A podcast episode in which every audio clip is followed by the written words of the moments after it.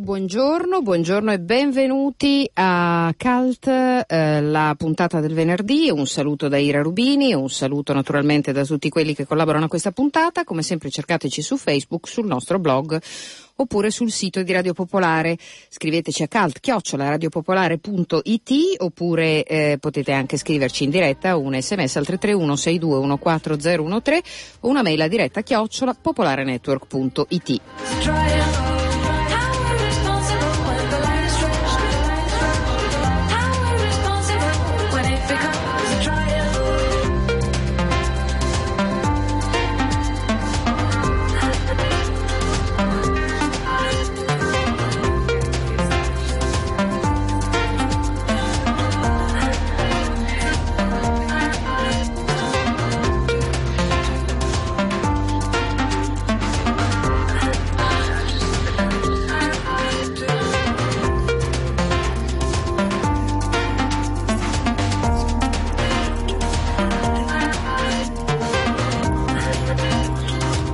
Veniamo al sommario di quest'oggi, vi parleremo di molte cose, di fumetti con Antonio Serra, del libro di Lo Stato Sociale in un'intervista di Andrea Cegna, torneremo a parlare con Jacopo Patierno che è tornato dalla tournée del Teatro Fabene in Mozambico, a Mantova per Trame Sonore 2016, Tiziana Ricci ci raggiungerà tra breve per parlare d'arte, ma adesso Un Paese a sei corde edizione 2016, siamo collegati con Lidia Robbia e Domenico Brioschi, buongiorno, benvenuti. Buongiorno, c'è solo Lidia Robbia per ora.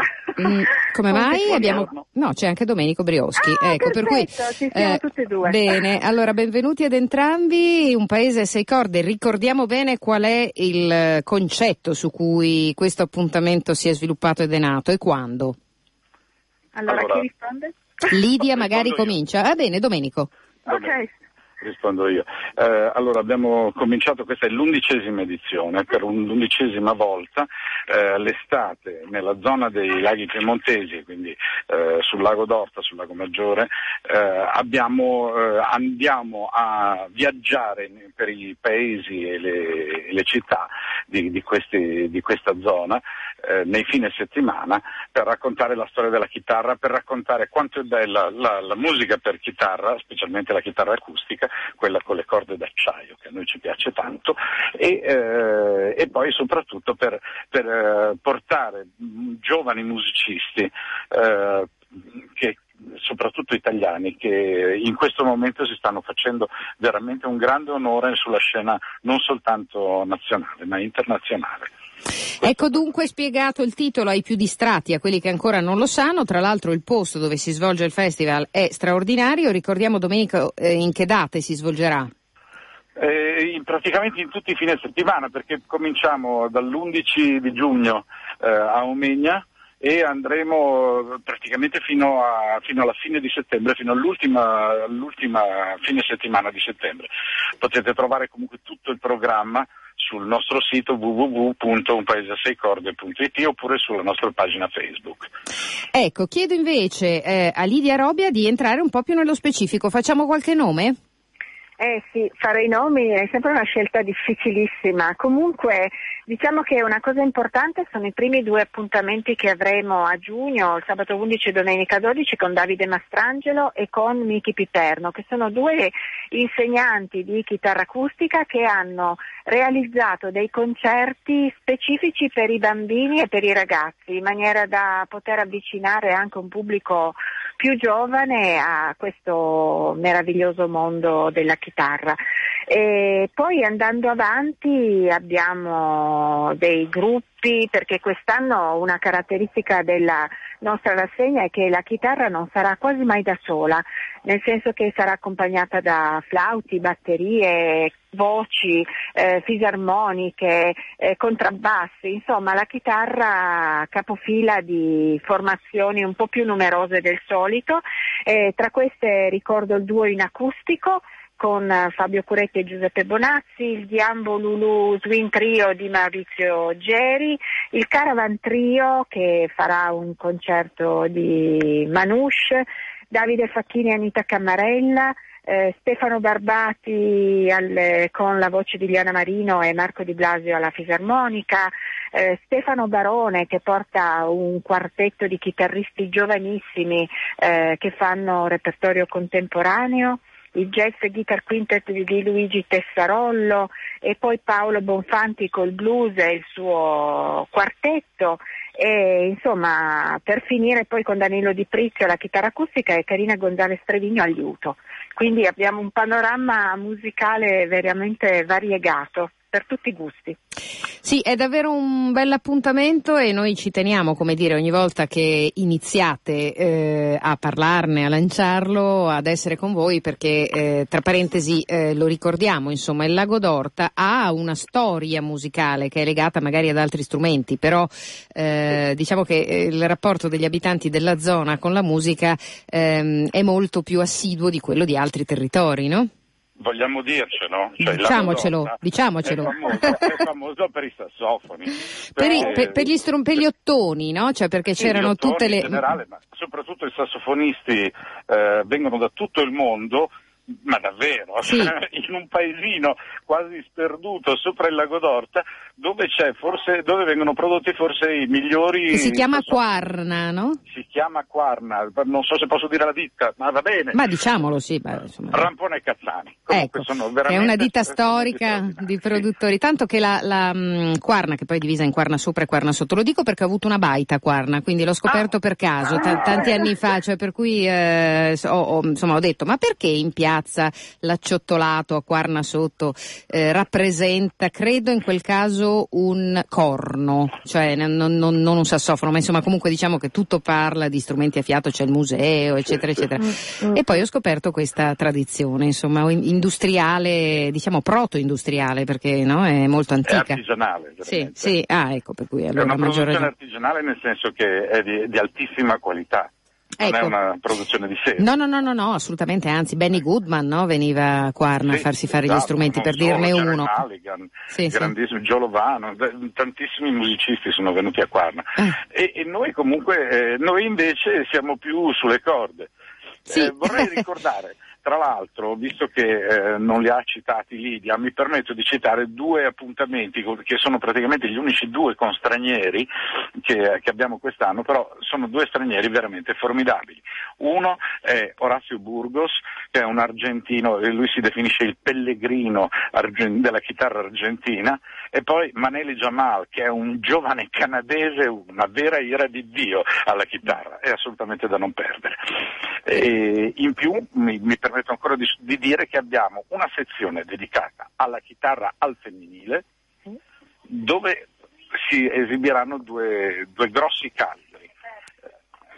Ne cito una soltanto, Antigone Igoni, che è una grandissima chitarrista classica, che non possiamo, cioè finalmente siamo riusciti ad averla dopo anni e ci fa un enorme piacere, perché veramente si può cerchiamo sempre di dimostrare come il mondo della chitarra, che sembra solo maschile, non lo è. No, assolutamente giusto. È un mondo dove ci sono delle chitarriste bravissime, geniali, e non so perché, e questa è una cosa che mi domando, scusate, da maschietto, però me la domando, come mai le donne che suonano la chitarra sono sempre così belle?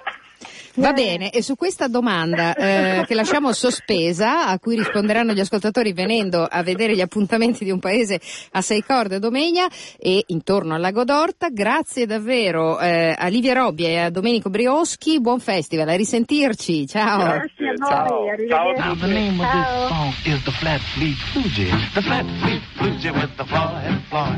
The flat fleet Fuji with the Floyd Floyd. The flat fleet Fuji with the Floyd Floyd. The floor joint, the floor joint, the floor joint, the floor joint. The flat fleet Fuji with the Floyd Floyd. The flat fleet Fuji with the Floyd Floyd. The flat fleet Fuji with the Floyd Floyd. The floor joint, the floor joint, the floor joint, the floor joint. If you feeling sad and blue, don't know what to do. If the blues is hanging around your door, just sing this riff and it's bound to go. The flat feet Fuji with the boy and floor. The flat feet Fuji with the boy and floor. The flat feet Fuji with the boy and floor. The floor joy, the floor joy, the floor joy, the floor joy. Bang, bang, bang, bang, bang, bang, bang, bang, bang, bang, bang, bang, bang, bang. Go right there, bang, little do that boy.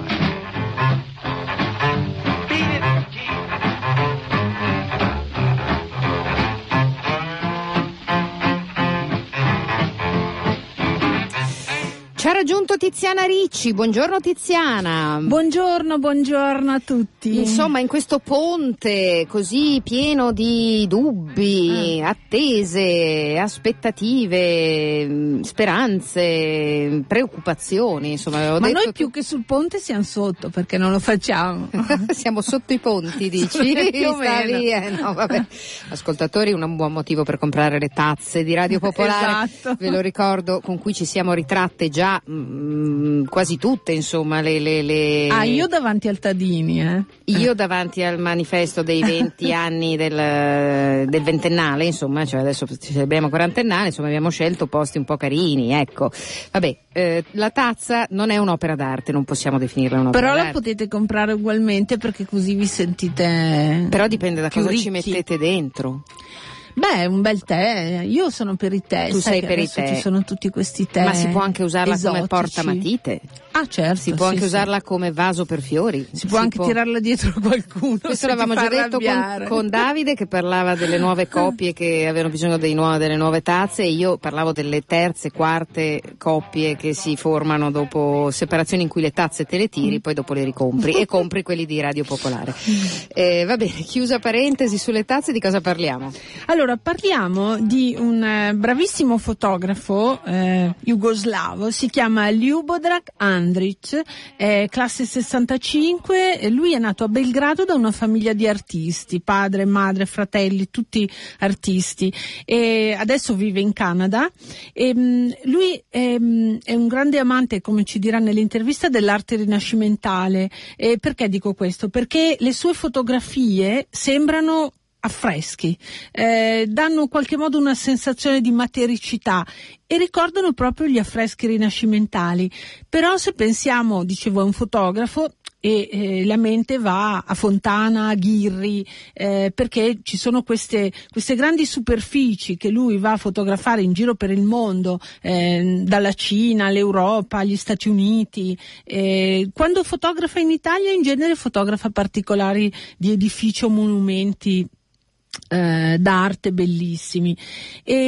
Ora, queste superfici, uno potrebbe pensare che diano angoscia, no? Perché sono muri, però questa specie di angoscia, questo impedimento che il muro potrebbe trasmettere, viene come attenuato, viene esorcizzato invece dai colori, dalle forme, da queste forme geometriche che lui crea nelle sue opere, con questi colori meravigliosi che poi dopo nell'intervista ci spiega come raggiunge, ed è davvero affascinante. È uscita una monografia curata da Demetrio Paparoni, che è uno critico d'arte, curata da lui per Schirà, e fino a qualche giorno fa c'erano le sue fotografie esposte alla libreria della Sozzani. Adesso non ci sono più, ma se volete vedere il suo lavoro lo potete vedere esposto in quella collettiva ospitata all'Università Bocconi, nei grandi spazi che l'università da qualche anno dedica appunto all'arte contemporanea. Ci sono anche alcuni suoi lavori, e poi più avanti in estate si aprirà una sua mostra, una sua monografica alla Fondazione Querini Stampaglia di Venezia. Secondo me è bravissimo e affascinante, e io ho parlato con lui del suo lavoro. È l'unico tipo di fotografia che ho sempre fatto. In realtà, quando vedo le cose che facevo a 18 anni, erano sempre delle cose frontali, semplici, senza figura, e di solito in questa specie di assenza di tempo, insomma, in qualche modo, anche se allora non le ragionavo affatto, erano semplicemente degli istinti così, delle intuizioni. Infatti quando mi trovo nei posti è l'unico modo in cui riesco a fotografarli, non saprei altrimenti come farlo. Ho fatto studi classici, letteratura, altre cose. Era una famiglia di artisti, per cui mi erano tutti artisti, anche mio fratello, mia madre, mio padre, per cui è una famiglia strana. Nessuno comunque si occupava di fotografia. Infatti l'unica cosa che forse è un po' ragione di tutto questo è che io ho sempre sentito bisogno di partire da qualcosa, non dal campo bianco, diciamo, e poi vedere dove mi porta, per cui una specie di costrizione iniziale che uno si autoimpone con questa inquadratura di qualcosa che però intuisce, ha delle potenzialità e poi sviluppa più tardi. Quindi è un po' una fotografia anomala, nel senso che non c'è mai stato la fotografia per fare anche dei quadri astratti. In qualche modo, più che altro non ho mai cercato di raccontare una storia o di fare delle cose tipicamente fotografiche, quindi narrative, diciamo. Ho sempre cercato dei luoghi mentali, diciamo, forse più che altro degli spazi che in qualche modo mi davano pace, forse, non lo so, meditativi saranno, non lo so. Io in realtà non ho mai avuto il fascino del soggetto, diciamo così. Non mi è mai interessato descrivere una cosa e poi portarla ad altri in un modo visto da me o quello che sia. Ho sempre cercato di fare delle cose che funzionano semplicemente, quindi che non raccontano, ma semplicemente nei suoi lavori ci sono molte superfici. Certo. Perché? Ma perché la superficie offre la possibilità per la luce per essere vista. La luce ha bisogno di una superficie, se no in fotografia la luce non si vede altrimenti. Che poi la superficie diventa anche colore, il colore poi diventa luce a suo modo. In realtà forse inseguivo questa luce che poi ho visto da piccolo nei quadri, nelle cose che esistono relativamente poco in realtà, ma che sono possibili. E quindi cercavo con la fotografia di trovare queste cose che ho visto da piccolo negli spazi, più che altro pittorici. Quali artisti l'hanno influenzata di più? Magari i suoi genitori? No, assolutamente. Diciamo che le prime cose che ho visto erano cose classiche, poi Rinascimento, primo Rinascimento ovviamente, con questa frontalità e con questa luce astratta, con degli spazi che definiti dalla luce più che altro. Quindi Piera della Francesca, per dire l'ovvio, Frangelico, più tardi altri, ma anche altre cose di Morandi ovviamente, ma anche espressionismo astratto, tutte le cose che sono anche abbastanza ovvie per uno che fa fotografia, credo, anche perché la fotografia ha questa dimensione di prospettica inevitabile che invece in pittura è evitabile. Poi Albers sicuramente per il colore molto eccetera, ma anche cose tipo Tiepolo, Cézanne, Tiepolo poi in particolare perché lui in realtà prendeva scusa di altre cose per dipingere la luce poi alla fine, e poi molte altre cose, cinema e teatro, cose dove riuscivo a vedere più che altro un contesto. Diciamo che è possibile fotografare un contesto, come se è possibile avere contenuto senza soggetto, è possibile anche avere il contesto senza soggetto, cioè non c'è bisogno di avere un soggetto all'interno di un contesto per questo contesto perché questo contesto funzioni, cioè il contesto ha un suo effetto psicologico e percettivo, certo. Indipendentemente da al soggetto che uno ci mette. Senta, invece per i fotografi qualcuno l'ha affascinato, a me veniva in mente Fontana, certo. Ghirri, no? Ghirri l'ho scoperto molto più tardi, assolutamente grande affinità, anche perché lui comunque aveva questa senza del tempo, un tempo sospeso in qualche modo, anche se nel caso suo un po' più melancolico, nel caso mio un tempo più astratto, forse sono più paesaggi anche. All'inizio avevo visto dei fotografi americani tipo Richard Mizrak per esempio, che faceva delle cose col colore che in quei tempi io non mi ricordo addirittura nessun altro che riusciva a fare. Le fotografie in realtà era un mezzo abbastanza imperfetto in quegli anni, perché non si riuscivano a fare delle cose, non c'era controllo, diciamo così, del colore. Oggi sì, col computer, in tutti i mezzi moderni assolutamente sì, eppure questi fotografi riuscivano a fare delle cose dove il colore era usato in maniera ideale per quel tipo di immagine che facevano, e questo mi dava un senso di speranza più che altro, della possibilità. Però in realtà era molto più pittura e musica, forse, se non altro, che all'inizio. Senta, le sue fotografie come nascono? Scatti e poi ritocchi? Sì, io cammino molto in giro, cioè, trovo sempre qualcuno che mi aiuta a trovare delle zone che hanno delle possibilità, e poi cammino molto. Ci sono dei posti che forse sembrano giusti, però poi bisogna tornarci con la luce giusta, infatti ci torno spesso, però una volta fotografate comincia un lavoro che alla fine a volte 2 ore, a volte 2 mesi, perché in realtà... Ma poi le rielabora? Assolutamente, non sono mai composte, sono sempre scatti secchi così come le cose erano, non ci sono delle cose fatte in Photoshop, cioè riassemblate, però c'è un grande lavoro di colore e di densità, di ribilanciamento, diciamo, e questo è il grosso del lavoro, è proprio questo, cioè quello dove in realtà uno segue un'intuizione, diciamo che uno reagisce all'immagine più che costruire un'immagine, perché l'immagine poi uno parte da una cosa che ha una potenzialità ma non so dove la porta, quindi lavorando sposta una cosa, l'altro si o scombina o si ricombina, per cui è un po' un lavoro di aggiustamento, come dire, progressivo. C'è qualche luogo che l'ha affascinata particolarmente? In Cina, ho fatto tantissime cose in Cina, perché in Cina, oltre a questi spazi appunto con delle proporzioni incredibili, ci sono tantissimi colori. Quindi le foto che vediamo qui le ha realizzate in Cina?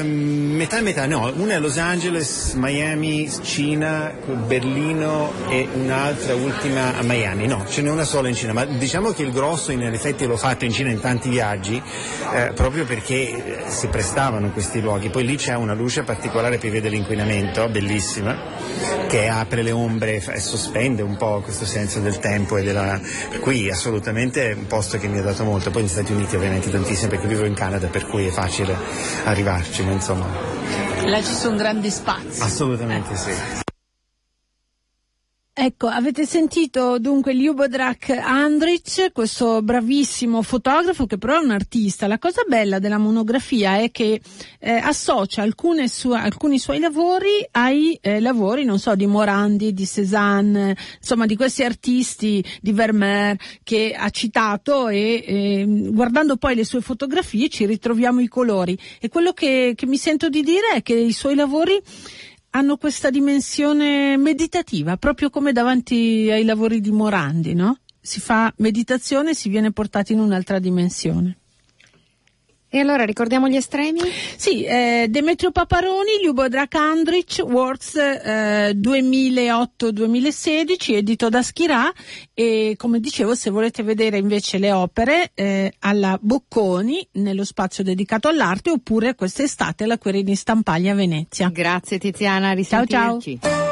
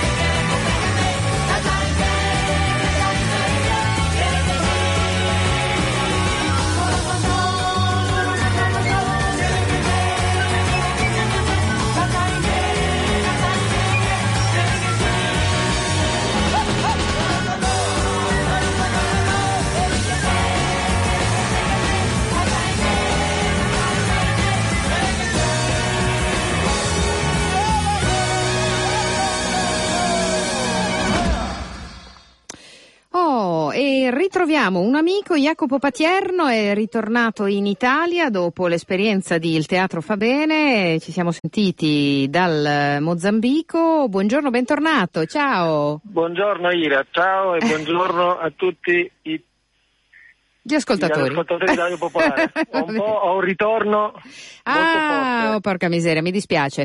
Allora, senti, facciamo una cosa. Io provo a chiudere il mio microfono così non dovresti più sentirlo. Ti dico soltanto, raccontaci, ti sei fatto vivo tu appena rientrato in Italia proprio per fare una piccola sintesi e bilancio dell'esperienza, no? Certo. Allora, io ho ancora un po' di ritorno, quindi mi scuso se mi fermo ogni tanto. Siamo tornati in Italia dopo questa tournée villaggi che è stato un successo incredibile, forse anche più di come ci aspettassimo. La reazione del pubblico e soprattutto degli attori che hanno portato in scena lo spettacolo come se fosse dopo una settimana lo stagio di Alcatraz. Quindi erano presentissimi in swahili, improvvisavano, hanno fatto propri gli insegnamenti di Jacopo Fo e Mario Pirovano. Il pubblico ha reagito benissimo, ridevano quando dovevano ridere, insomma siamo veramente contenti. Adesso sono seduto a montare tutto il materiale di quasi 2 anni di riprese, quindi in realtà non sono ancora andato via dal Mozambico, ma lo vedo nel mio monitor. Ira, io continuo ad avere un ritorno. Sì, purtroppo devi cercare di concentrarti e terminare il discorso, così magari riesco a richiamarti, perché così non posso farci nulla. Quindi se riesci, se ce la fai, sì, a dirci com'è. Grazie. Niente, sono qua che sto finendo di montare l'ultima puntata della serie web, che spero stiate seguendo sul sito teatrofabene.it. Abbiamo avuto un riscontro soprattutto per la capacità degli attori di fare propria una scuola di teatro italiana, della scuola di Dario Fo e Francarama, e nei villaggi la cosa più bella è stata veramente vedere come si sia riuscito a fondere i 2 linguaggi, quello italiano e quello mozambicano, perché non c'è stata soltanto una imposizione da parte di Jacopo Fo nello scrivere e nel dare le direzioni per recitare lo spettacolo, ma ognuno sceglie del suo. Questo progetto ho pensato molto, è veramente un progetto cosmopolita.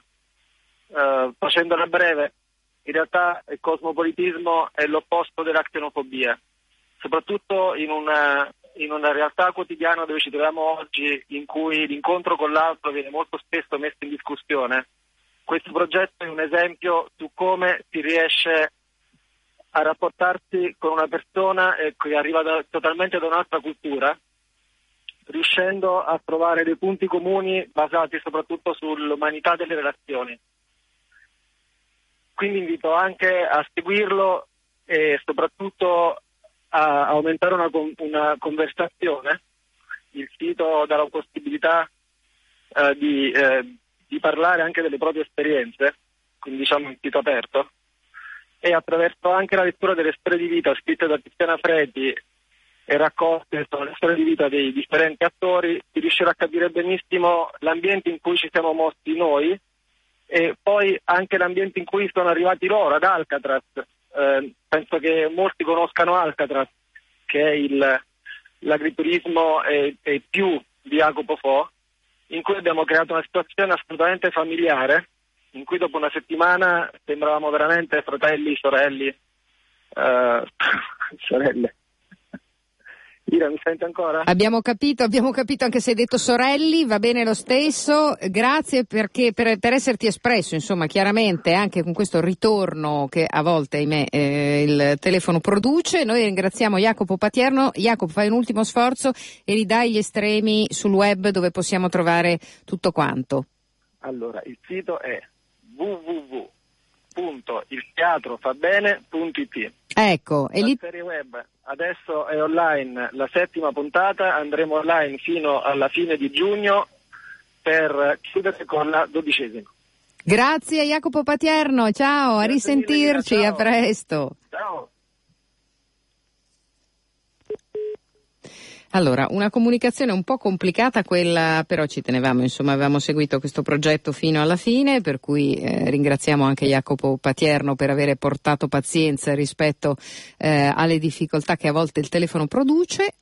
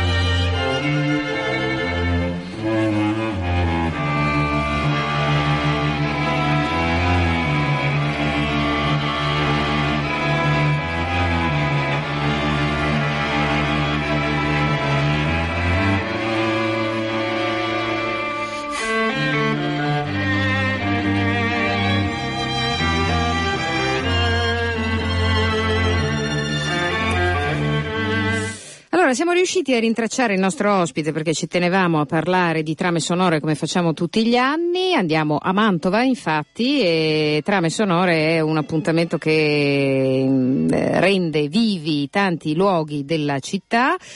E allora siamo collegati con Carlo Fabiano, a cui diamo il benvenuto. Buongiorno, benvenuto. Buongiorno, benvenuta a lei e soprattutto benvenuti alla trasmissione e ai nostri ascoltatori. Allora, di Trame Sonore abbiamo parlato a ogni sua edizione, quindi anche quest'anno ci ritorniamo, anche perché la settimana prossima sarà una settimana, insomma, di commenti elettorali, di cose eccetera, non riusciremo, come dire, a ritornarci così presto, anche se poi naturalmente ci ritorneremo per gli appuntamenti.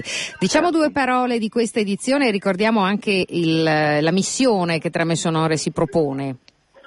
Sì, Trame Sonore ha come finalità primaria quella di porgere la musica da camera come un'arte contemporanea, un'arte assolutamente attuale, un'arte che è ancora capace, al di là della percezione che può avere un attimo il nostro pubblico, la nostra persona, di un prodotto, insomma, di un linguaggio forse un po' superato, obsoleto. In realtà Trame Sonore vuole tentare di mostrare in questi giorni di vertiginosi, di attività in questo frullatore di bellezza da vedere e da sentire, che invece questo linguaggio è assolutamente un linguaggio del nostro tempo, che è importante, è utile, è assolutamente necessario, e che anche i giovani si possono innamorare alla musica da camera in modo particolare. Nella musica da camera ci sono le radici di qualsiasi linguaggio musicale, tutto, dalla musica sinfonica anche all'opera, al jazz, tutto. Fare musica da camera è parlarsi attraverso i suoni, e noi siamo convinti che la musica da camera oltretutto sia un messaggio di grande civiltà, di grande democrazia. Imparare a dialogare attraverso la musica vuol dire anche imparare a dialogare fra le persone, imparare ad ascoltarsi, magari prendere dalla voce degli altri lo spunto per la rielaborazione del proprio pensiero. Insomma, un messaggio molto importante, assolutamente contemporaneo, moderno.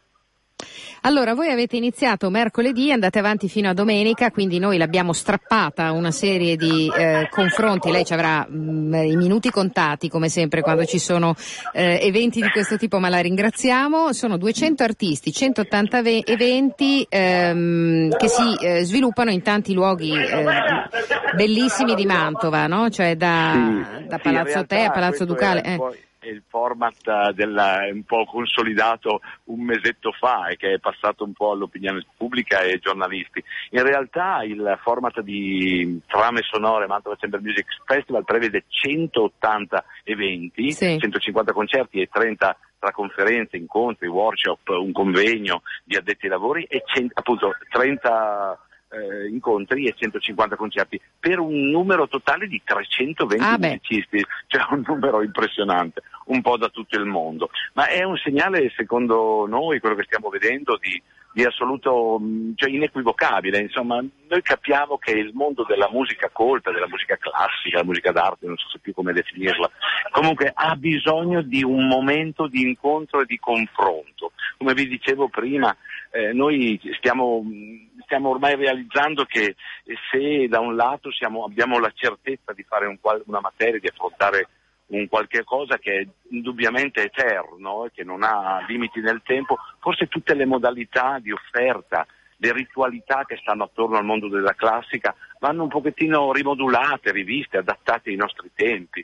Per cui il format di Trame Sonore è il format, per esempio, che riduce la durata dei concerti. Le persone non sono più abituate, forse, soprattutto quando una manifestazione si pone obiettivi divulgativi, e così incollare il pubblico nuovo, neofita, 2 ore in una poltrona a sentire musica che non è abituato a sentire, forse è troppo. E così i nostri concerti sono tutti di 20 minuti, 30 minuti, proprio il tempo di un brano. I nostri musicisti suonano in blue jeans, in camicia nera, non hanno i famosi pomposi e sontuosi frac che allontanano, sì, dalla gente. E appunto, proprio in tema di vicinanza, Trame Sonore è anche il progetto che vuol riportare la musica da camera alla sua autentica dimensione, cioè le camere, le piccole sale, i salotti.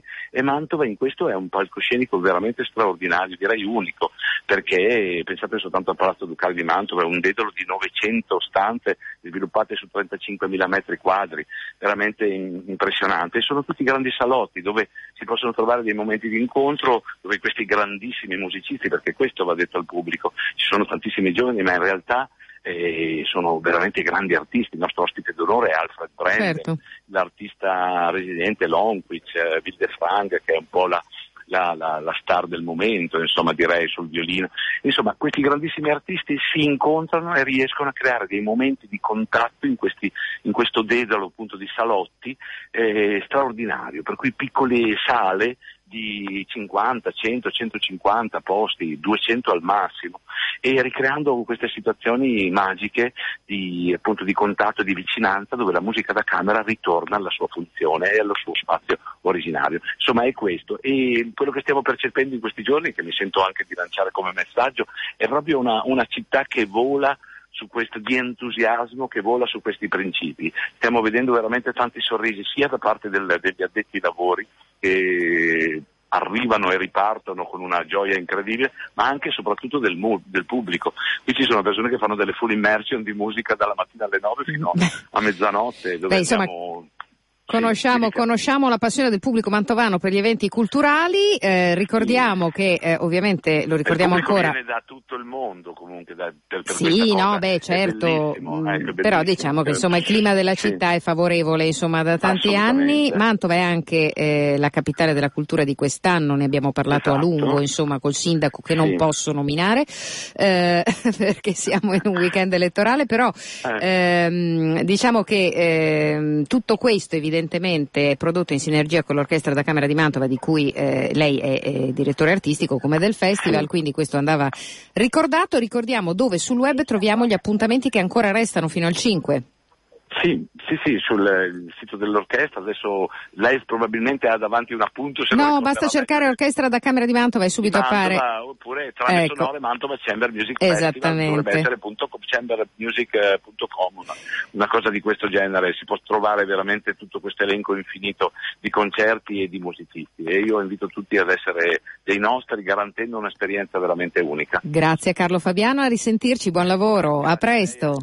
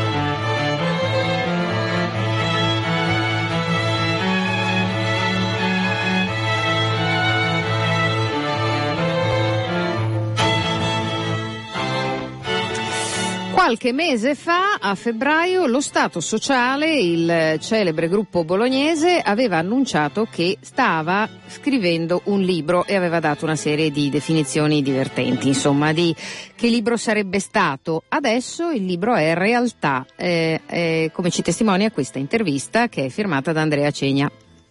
Un saluto a tutti gli ascoltatori, a tutte le ascoltatrici di Radio Popolare. Stamattina presentiamo il primo lavoro editoriale, nel senso di libro, dello Stato Sociale. Con noi al telefono Alberto. Ciao Alberto.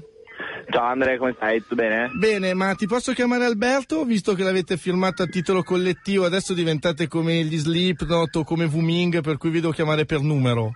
No, vanno bene i nomi, non ti preoccupare. Perché sennò devo cambiare tutto, era un disastro. Va bene, allora, il movimento è fermo, è il titolo del libro, è la prima vostra fatica collettiva editoriale. La prima cosa che ti chiederei è quanto è stato difficile trovarvi a scrivere un libro rispetto a delle canzoni? Beh, sono due cose molto molto molto diverse. Io non avevo mai affrontato una scrittura di un testo lungo, nel senso che sono un appassionato di scrittura, lo faccio insomma da tanti anni, ma in una forma molto più breve, anche in versi, quindi già più vicino alla canzone. E poi soprattutto, non essendomi mai laureato, non ho mai neanche scritto una tesi, quindi ero proprio completamente avulso. L'idea è stata di Alberto, un giorno, che mi ha chiesto: dai, becchiamoci, prendiamo una birretta, ti voglio parlare di una cosa. E aveva già scritto 15-20 pagine di quello che sarebbe poi diventato il movimento è fermo, nella sua ultima stesura, che insomma comunque ha vissuto 2 anni di lavoro dietro.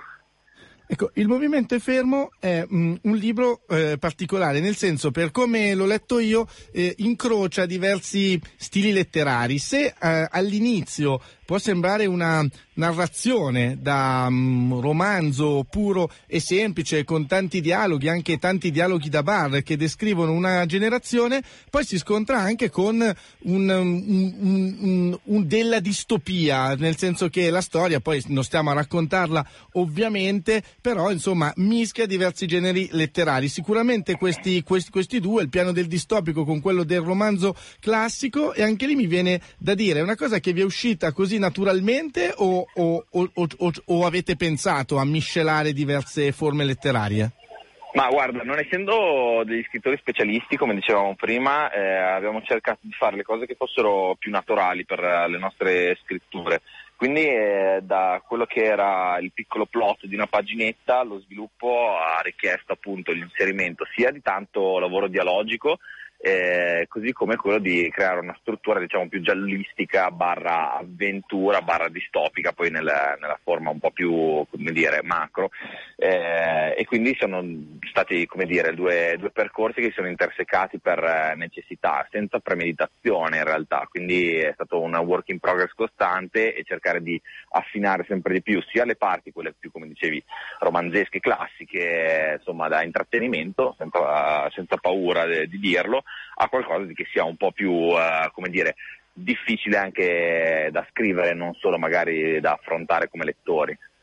Quanto c'è di voi in questo libro? Voglio dire, sicuramente io un po' che vi conosco ritrovo anche riferimenti sicuramente anche a quello che trattate nelle canzoni, ma anche in quello che siete voi come persone. Anche questo è un po' va in continuità con quello che ci dicevi, che essendo il primo romanzo lungo vi siete trovati anche a mettere un po' di voi dentro i personaggi? Sì, assolutamente, è stato inevitabile. Poi è chiaro che se qualcuno ci conosce personalmente, appunto, essendo amici, alcuni tratti distintivi di uno piuttosto che dell'altro li può ritrovare sparsi per tutti i personaggi, non uno in particolare. Insomma, abbiamo cercato di diversificare il più possibile e di creare comunque personaggi ex novo. Dall'altro lato, ovviamente, c'è stato bisogno anche di creare qualcosa che non riguardasse per nulla le nostre vite, che è appunto quel lato che dicevamo distopico, che si rifà di più a una tradizione di cui siamo molto appassionati io Alberto, che è quello sci-fi, quindi Vonnegut e Kendra Dick, per dire, quindi cercare di lavorare veramente con l'astrazione più ampia possibile e evitare completamente quello che sono le nostre esperienze, ma cercare di ipotizzare addirittura anche il futuro a un certo momento. Ecco, una cosa che mi ha colpito, e con questo andrei verso la conclusione di questa intervista, è lo stile di scrittura, nel senso che io credo che su questa cosa invece ci sia stato un grande lavoro, perché un po' come dicevi te c'è, abbiamo detto all'inizio, un po' questo incontro tra diversi stili letterari, però anche la sensazione che il romanzo viaggi molto rapidamente, con un linguaggio molto diretto e molto anche generazionale, e su questo mi viene da dire che non è semplice e non è banale. Quindi ti volevo chiedere quanto avete lavorato proprio sul linguaggio e su quelle parole, sull'uso di alcune parole. Ma guarda, noi abbiamo cercato di fare un primo lavoro di stesura che fosse il più articolato e complesso possibile.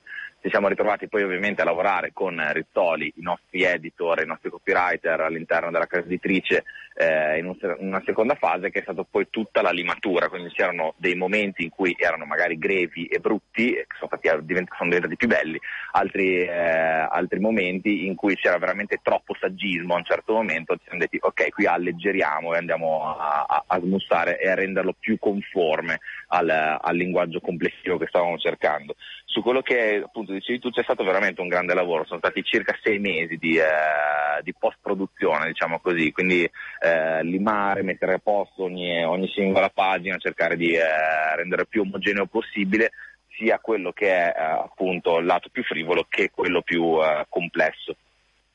E nel classico stile Stato Sociale avete già annunciato un tour di presentazione che solo per giugno fa paura, e poi avete detto che ci sarà anche qualcos'altro.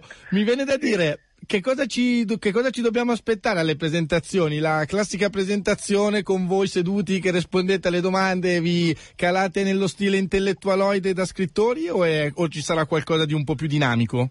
Guarda, ci saranno 2 tipi di presentazioni che poi spiegheremo in questi giorni. Ci sarà una presentazione più classica, quella in store, Feltrinelli e varie librerie, insomma, dei circuiti nazionali, in cui saremo io, Alberto e Lodo, che ci occuperemo appunto di raccontare il libro, rispondere alle domande, e Lodo farà un paio, anche 3 magari, letture estratti dal libro per alleggerire un po' e anche un po' per far sentire cosa succede in questo libro, visto che fondamentalmente è un'opera prima di qualcuno che non aveva mai neanche trattato l'argomento letterario, se non appunto come autori di canzoni.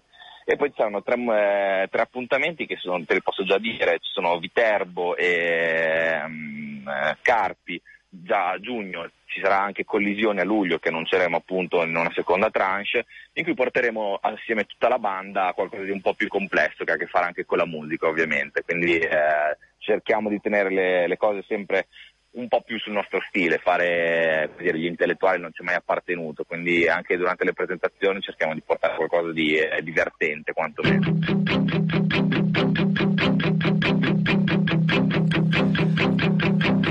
Fanculo a chi non ha mai colpa, a chi ha una scusa per tutto, a chi si è fatto da solo, a chi cerca pubblicità. Non cercano pubblicità dunque Lo Stato Sociale al microfono di Andrea Cegna sul loro nuovo libro. Solo per secondo, a chi va sempre di corsa e non è ancora arrivato da nessuna parte, ai conformisti da cortile e ai professori di vita, a chi lo dicono i numeri, a chi la crisi è passata, a chi sogna piccolo e si vive come un grande, a chi non crede alle favole ma ti fa sempre una morale, a chi non alza mai la testa se non per annuire, a chi lo vuole il mercato. Era proprio solo un assaggio, è il momento di Antonio Serra. Oggi parliamo di fumetti, ma non di un fumetto, ma parliamo in realtà di un'operazione, come dire, per certi versi anche molto importante e complicata, che risale all'inizio degli anni 90, quando Gianni Bono, che è titolare di quella che oggi si chiama le edizioni IF, che è sempre stato un grandissimo appassionato di fumetti, mette in piedi un progetto per realizzare una guida del fumetto italiano. Nel 94 esce una prima edizione, nel 2001 ne esce una seconda in 2 volumi splendidi, completamente illustrati tutti a colori, che catalogano migliaia e migliaia di albi, di testate, cercando di fare un punto sulla storia proprio del fumetto italiano, partendo dalle origini del fumetto fino appunto al 2001. Dopodiché questa guida non ha avuto ulteriori aggiornamenti, ma da qualche mese invece di nuovo disponibile e viene costantemente aggiornata dal fatto che adesso è diventata un sito che è facilmente rintracciabile scrivendo guidafumettoitaliano.com, ecco, e ci si arriva al sito, eccolo qua, lo vedo anch'io, si arriva al sito dove prima di tutto si possono vedere degli articoli, delle curiosità, delle note riguardo alla storia del fumetto italiano, ci sono un sacco di materiali disponibili eccetera, ma soprattutto se cliccando in alto sull'interfaccia dove c'è scritto guida al fumetto si può subito arrivare alle testate, ai personaggi, alle persone, alle case editrici, si possono fare tantissime ricerche di tipo anche incrociato, per cui qualunque appassionato, chi voglia completare una sua collezione, chi voglia ricordare che tipo di albo, che numero era un albo dove c'era una cosa e così via, può risalire attraverso questo sistema di ricerca che è certamente a volte anche intricato, ma che è ricco di campi e che permette quindi di fare una ricerca particolarmente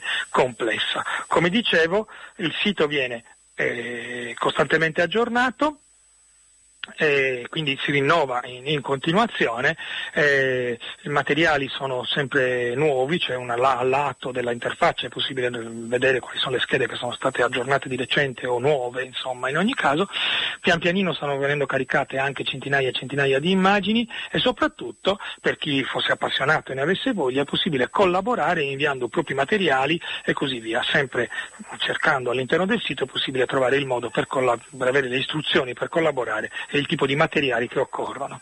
Quindi insomma un'iniziativa per certi versi straordinaria, ricchissima, che consente appunto di incrociare dati, di trovare cose ormai perdute nella memoria, e dedicata integralmente però appunto al fumetto del nostro paese.